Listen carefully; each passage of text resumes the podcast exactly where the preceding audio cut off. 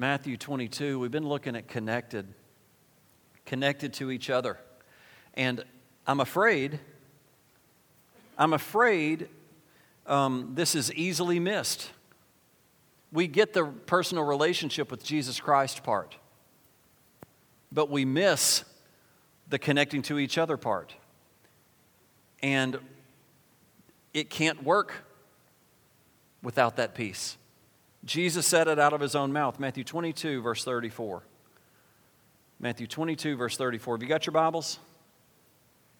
It says, But when the Pharisees heard that he had silenced the Sadducees with his reply, they met together to question him again. One of them, an expert in religious law, tried to trap him with this question Teacher, which is the most important commandment of the, in the law of Moses?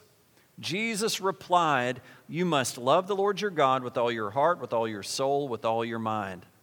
This is the first and greatest commandment.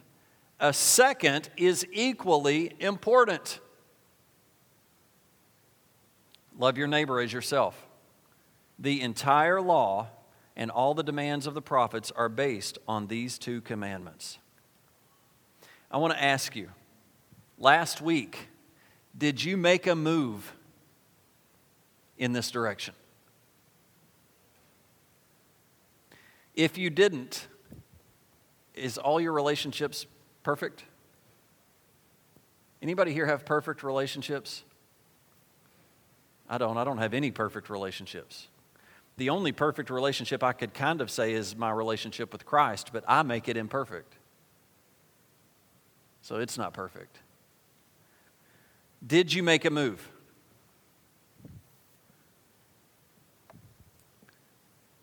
Make a move. If the word is really in your heart, if you are really loving the Lord your God with all your heart, you are going to move in the direction of your neighbor. what about that? Okay, everybody smile. It's good. It's the holiday weekend. You know, everybody's been to the lake, been cooking out, having hot dogs. You finally ate your one hot dog for the year, or your 60 hot dogs. Yeah, hot, anybody go to a hot dog eating contest? Anybody have those this weekend? I saw some pictures of some. I'm sorry, don't do that. All right. Jesus said, Love God, love your neighbor. The entire law is encompassed in those two commandments. Sums it up with one word love. And our loving our neighbor is a major key of our walking with the Lord. And remember, doesn't say your best friend, doesn't say your spouse, doesn't say not your spouse, but it's your neighbor. We have challenging neighbors. Remember, the person sitting next to you is challenging. The person sitting behind you and in front of you is challenging. The Lord wouldn't tell us to do it if it wasn't a challenge. If it was easy and we just come natural to us, why would He tell us to do it? We already do it. But it, this is something that we struggle in doing. How many of you have struggled loving someone? Have you ever made that statement, I love you, but I don't like you right now? Okay, I don't think that's that bad. You're going to have moments where you disagree, but does the relationship break? I'm going to show you today that it shouldn't. Uh, what are the benefits? So, last week we kind of got really deep into this relationship walk. I want to talk to you about the benefits, the pros and cons of walking with or without someone. James 15, James 5 15. We looked at this last week. Therefore, confess your sins to each other and pray for each other so that you may be healed. The prayer of a righteous person is powerful and effective. Um, let me warn you, let me give you a warning when you come up for prayer. Many times when you come up for prayer, my first question is, is if I don't know you, I'm going to ask you, do you know Jesus? So don't get offended. Why would that offend you? Have you accepted Jesus Christ as your Lord and Savior? Yes, I have. Good. Are you carrying any unforgiveness? Can we get that clear? You don't have to tell me who, you don't have to tell me what's going on, but let's get the forgiveness. You know what? You may still be struggling, but let's go ahead and say it out of our mouth. I forgive this person. Okay, clean slate, Now, let's lay hands on each other and let's get healed. So, warning, you come up here, I'm going to talk to you about unforgiveness. Why? Because I want to know your stuff. No, I don't want to know your stuff. I want you to be free. And I want you to know that unforgiveness is one of those things that hinders our prayers being heard. So when I pray for you, I want a clear shot. God, I want four bars on my cell phone as I make this phone call. I don't want this call to drop. And for unforgiveness causes disconnect. So I would encourage you when you come up for prayer, go ahead and deal with the unforgiveness before you get to me. And if you're having to wait a minute, go ahead and ask for your healing. Just go ahead. While you're in worship, go ahead and deal with your unforgiveness and ask for your healing. Ask for your breakthrough. The Spirit of God is here. We don't have to wait for an altar call. You don't have to wait for an altar call to get free. All you need is the Lord. You can do it in your car. I got baptized in the Holy Spirit in the shower. Great place. Just me and God. I asked, I received. Done. I didn't have to go see anybody and have them put oil on my head and lay hands on me and pray for hours. No, right where I was. Do you know that that's what Jesus Christ did for you? The veil was torn so that you would have access to Him again. You have access to the King of Kings. Whoo! Okay, what am I preaching on? Connected. Okay. A key to your healing is your relationship with one another. The Lord has, has put in place in His Word for your healing to come through His body. If you are sick, call for the elders of the church. They'll lay hands on you and the sick will recover. Does that take people? You have to connect. Well, who's the elders of the church? Well, get in the church, you'll figure it out. They're sitting all around you. I don't know who the elders of the church. Okay. You, in that sense, you're a little bit disconnected. Let's get connected. What else does the Lord say? I'm glad you asked. Ecclesi- Ecclesiastes chapter 4. Two are better than one because they have a good return for their labor. If either of them falls down, one can help the other up. But pity anyone who falls and has no one to help them up. Also, if two lie down together, they will keep warm. But how can one keep warm alone? Though one may be overpowered, two can defend themselves. A cord of three strands is not quickly broken. I use this very regularly in marriage marriage ceremonies, but this goes for you and me. This goes for our neighbor. This goes for the church body. We're not supposed to be on our own. Two are better than one. What are the benefits of that scripture? Ecclesiastes chapter 4. Number one, two, having two versus just having one increases our return. I can do more with you than I can do by myself. And it's not just my output's 100%, your output's 100%, so we output 200%. No, it's greater than that. Two can multiply do more than each of us can do individually. It's a multiple when we get together. It says in Scripture that one can put a thousand to flight, two can put 10,000 to flight. We are more powerful together. Everybody say amen. amen. What else? There will be help in times of trouble. It says, pity the person that has no help. If you fall down, someone will be there to help you up. Hopefully, they won't laugh at you too long, but they will go ahead and help you up. I've got people around me that will laugh. I got, uh, I got drilled one time by a frisbee. I, I really didn't feel like this scripture really applied to me that day, The two are better than one. I kind of felt like I wish no one was around at that time. But Weaver, Weaver drilled me in the nose and I was standing near the pen, which I thought was a safe place for Weaver. He couldn't. he couldn't hit water if he was falling out of a boat. So,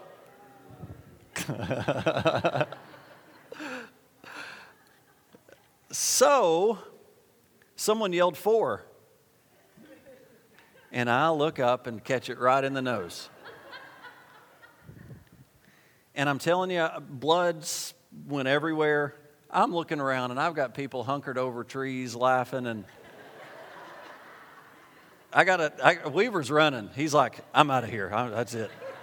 Everyone else, there's probably 11 people. We never had this many, but that day we had a lot.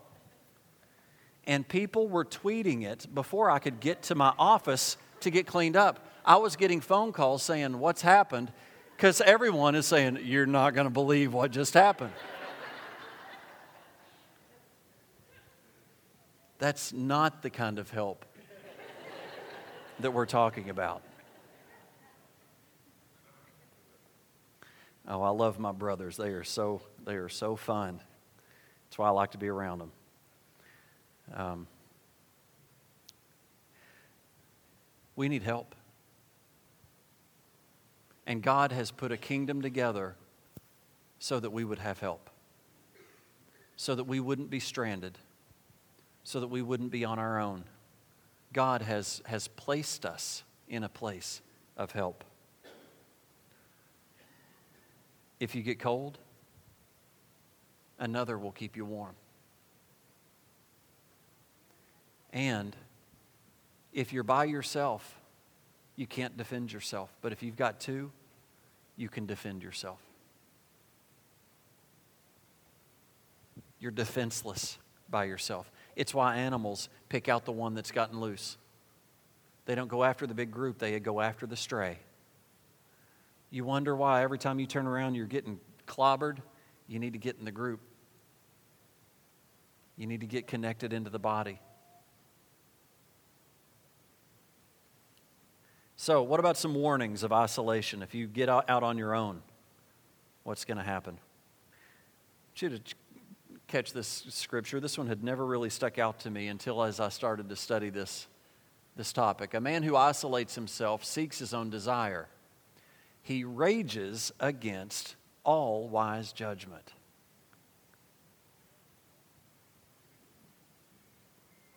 A man who isolates himself rages against wise judgment.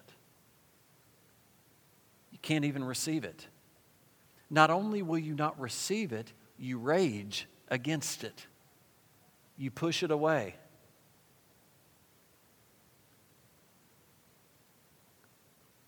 The enemy wants to isolate you because you become an easy target.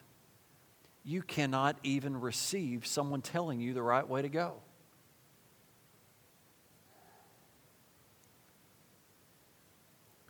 Proverbs 15 22.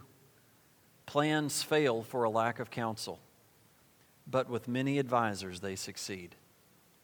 This has kind of been a big scripture of mine here lately over the last couple years, recognizing that I need wise counsel around me. Did, did you know?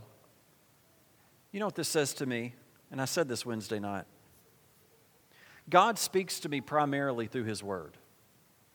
The primary way that God will speak to me and I believe the primary way that God speaks to you is by His Word. But another way that He speaks is by the people around me. It tells me I'm not, my plans are going to fail unless I have the right people around me. Plans, succeed, plans fail for lack of counsel. What does that mean? God has placed a kingdom, He has formed a kingdom of giving you good instruction through other people, not just by what you can dig out, not just by your knowledge. How many of you know you can read Scripture and you can interpret it wrong? Boy, I've done that more times than I'd like to say. The Lord changes me daily, shows me where I don't have all the pieces put together. And he either shows it to me by his spirit, he shows it to me by his word, or he shows it to me by one another. We need people. It takes it takes each other to be successful. We're not called to succeed by ourselves. Our walk with Christ requires our walk with each other, forgiving each other, praying for each other, serving each other, loving each other. Proverbs 11 14 says, For lack of guidance, a nation falls, but victory is won through many advisors. Let me also say another major way that the Lord speaks to me is through my spouse. God created family first. There was Adam and then there was Eve. There was family. And my wife sees things that I never see. Uh, my wife hears the Spirit of God and is able to speak into my life. God has given her that place in my life. Husbands and wives, many times when someone comes and tells me I can't figure out where to go, I, I feel like the Lord's not showed me yet. I will a lot of times say, go, go talk to your spouse. You and your spouse get together and start praying and fasting and start there. And I'll start praying. But go to your spouse. And a lot of times they're like, no, they don't see it like I see it. Okay. Go fix that. Go fix that relationship. Go work on your relationship with your spouse to where you two can pray together after one outcome. All right. Romans chapter 14. You guys got your Bibles? If you've got them, let's go to it. I'm going to read the entire chapter. Don't you just love it when the pastor says that?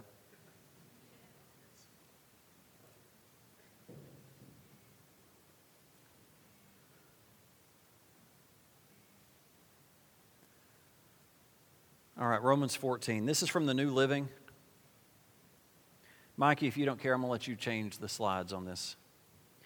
Accept other believers who are weak in faith. Now, as, I, as we start this, I want to just precursor it to say this is help. This is instruction for us of how to get along and how to love one another, and how to not allow division to happen. Okay, so that's the reason. Accept other believers who are weak in faith and don't argue with them about what they think is right or wrong. For instance, one person believes it's all right to eat anything, but another believer with a sensitive conscience will eat only vegetables. Those who are free to eat anything must not look down on those who don't. And those who don't eat certain foods must not condemn those who do, for God has accepted them. Big shout out for the vegetarians. Woo. I'm not one, I eat meat. Big shout out for the meat eaters. Woohoo. Can I just say, people divide over stupid stuff. Who are you to condemn someone else's servants? Their own master will judge whether they stand or fall. And with the Lord's help, they will stand and receive his approval.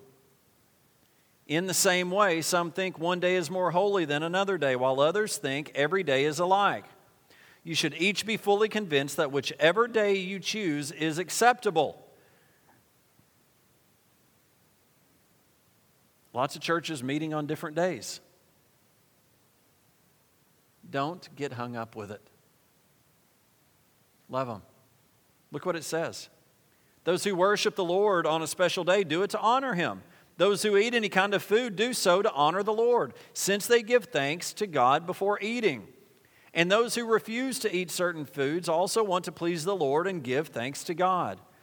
For we don't live for ourselves or die for ourselves. If we live, it's to honor the Lord. If we die, it's to honor the Lord. So whether we live or die, we belong to the Lord. Christ died and rose again for this very purpose to be Lord of both the living and the dead. So why do you condemn another believer? Why do you look down on another believer? Remember, we will all stand before the judgment seat of God, for the scriptures say, As surely as I live, says the Lord, every knee will bend to me, and every tongue will declare allegiance to God. I'm almost done. Hang in there with me. Yes, each of us will give a personal account to God. So stop condemning each other. Listen to me. Decide instead to live in such a way that you will not cause another believer to stumble and fall.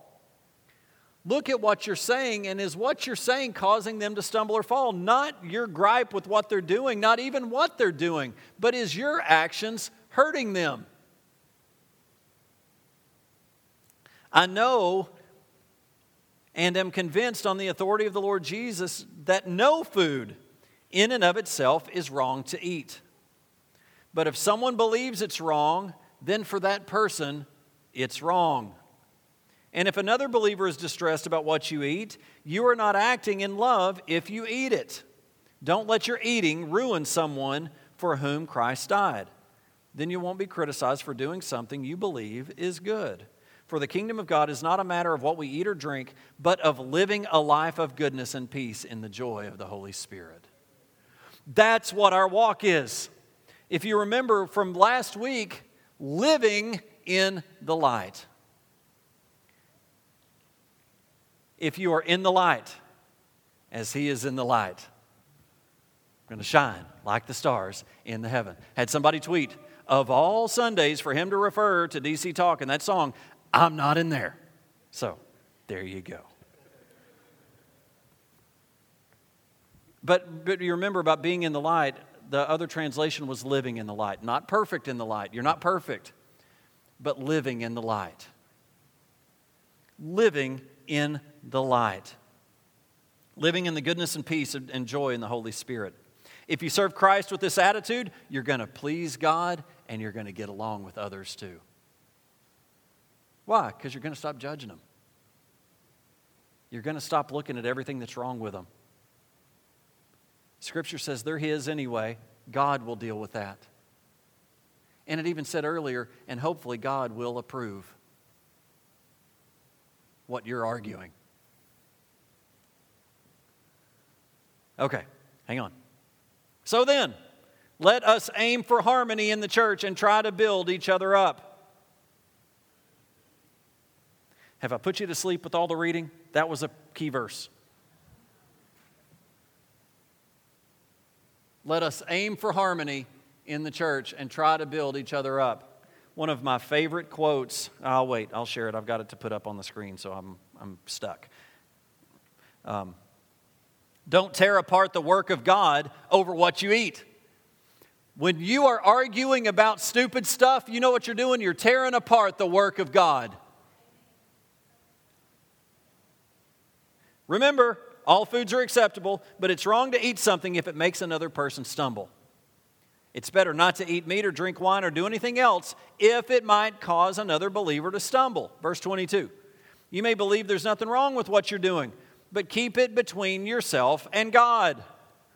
I love that. You have a problem? Give it to God. Keep it, keep it to yourself.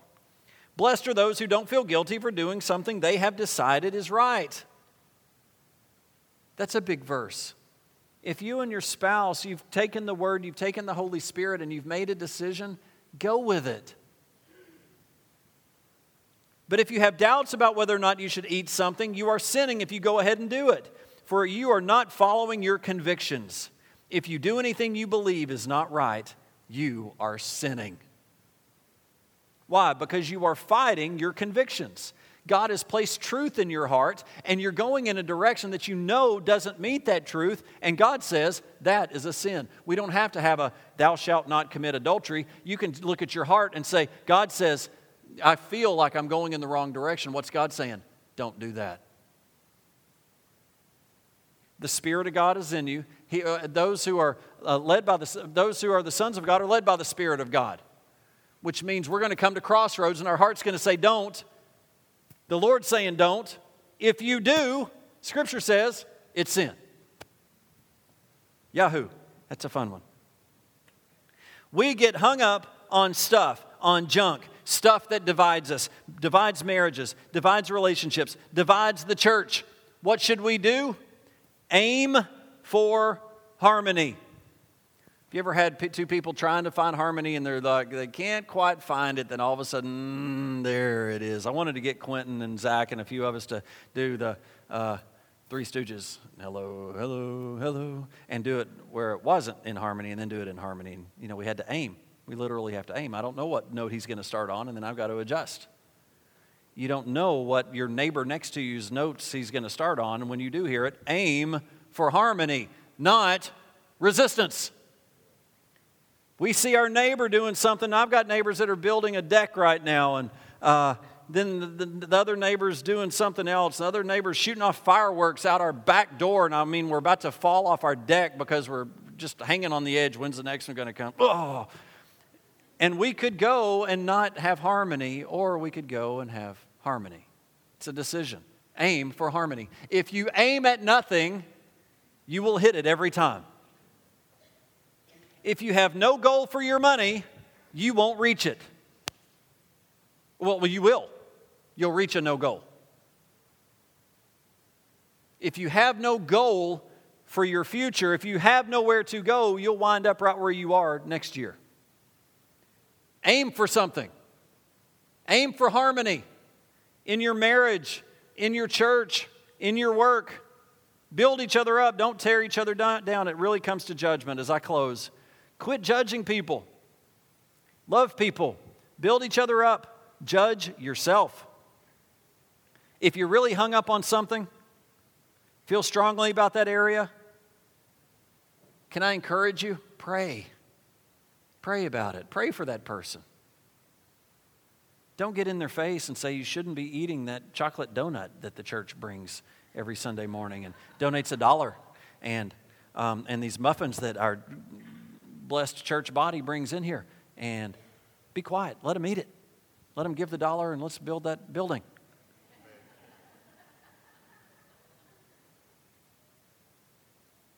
Because I, I mean, I'm a quirky eater.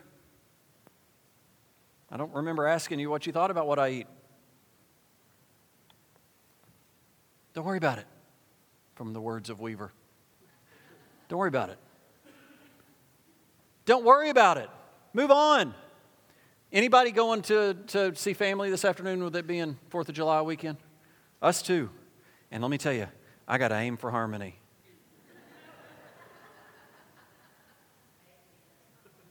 If I don't, I'll miss it. Literally. And I've got a great family, love the Lord, spirit filled, but they're family. I'm sure they see me show up and they're all saying, aim for harmony.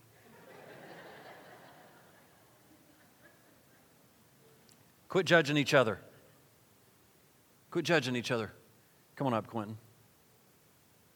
If it's a clear mistake scripturally, ask God for wisdom of how to help your brother. If, if your friend is about to fall off a cliff, don't let him, but love him. But for the most part, quit the bickering. Y'all know that word? Is that a Tennessee word? Bickering? Quit. Quit fussing.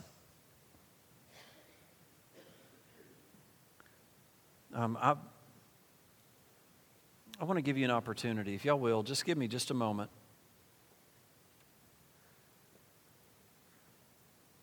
And let's just pray together. Elizabeth, come up here. I want you to pray with me.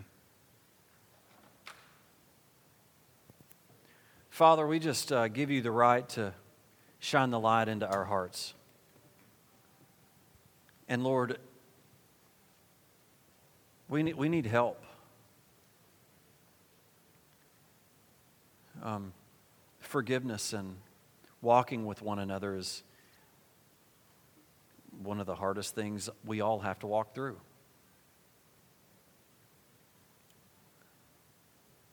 But Lord, let us get it right here before we go and maybe have to confront or maybe don't. But can we get right with you in our relationships to each other? For some of you today, church, it may be that you need to forgive yourself. You're hanging on to stuff that you just can't release. For others, you may be holding unforgiveness that you can justify, that is a legitimate hurt. But the Lord tells us to forgive. Just right where you sit. Would you risk everything and let that person go? What forgiveness is not is it is not permission for them to hurt you anymore. It's not permission for you to have to lay down and take that hurt anymore. You're setting them free. Father, I just I just pray that a spirit of forgiveness would come, come over this church body, over the marriages, over the family histories, over the abuse, and over everything that we carry around, Lord.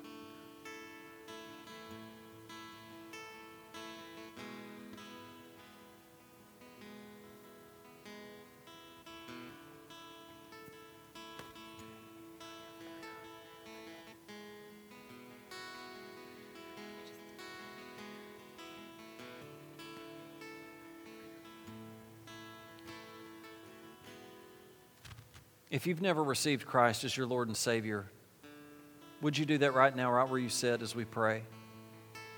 Just say, Lord Jesus, I am a sinner and I've I come in here with a lot of issues.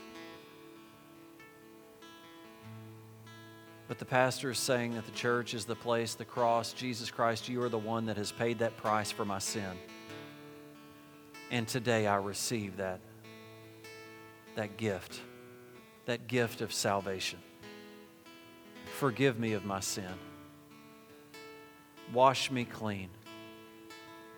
And Lord Jesus, I, I make you Lord of my life.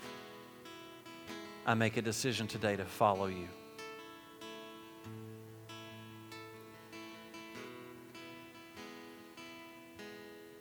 I want to, I, I want to, I want you to just take just a moment. I'm just going to be quiet for about a minute and then we're going to take communion together. But, church, let's not take communion dirty, let's take it clean.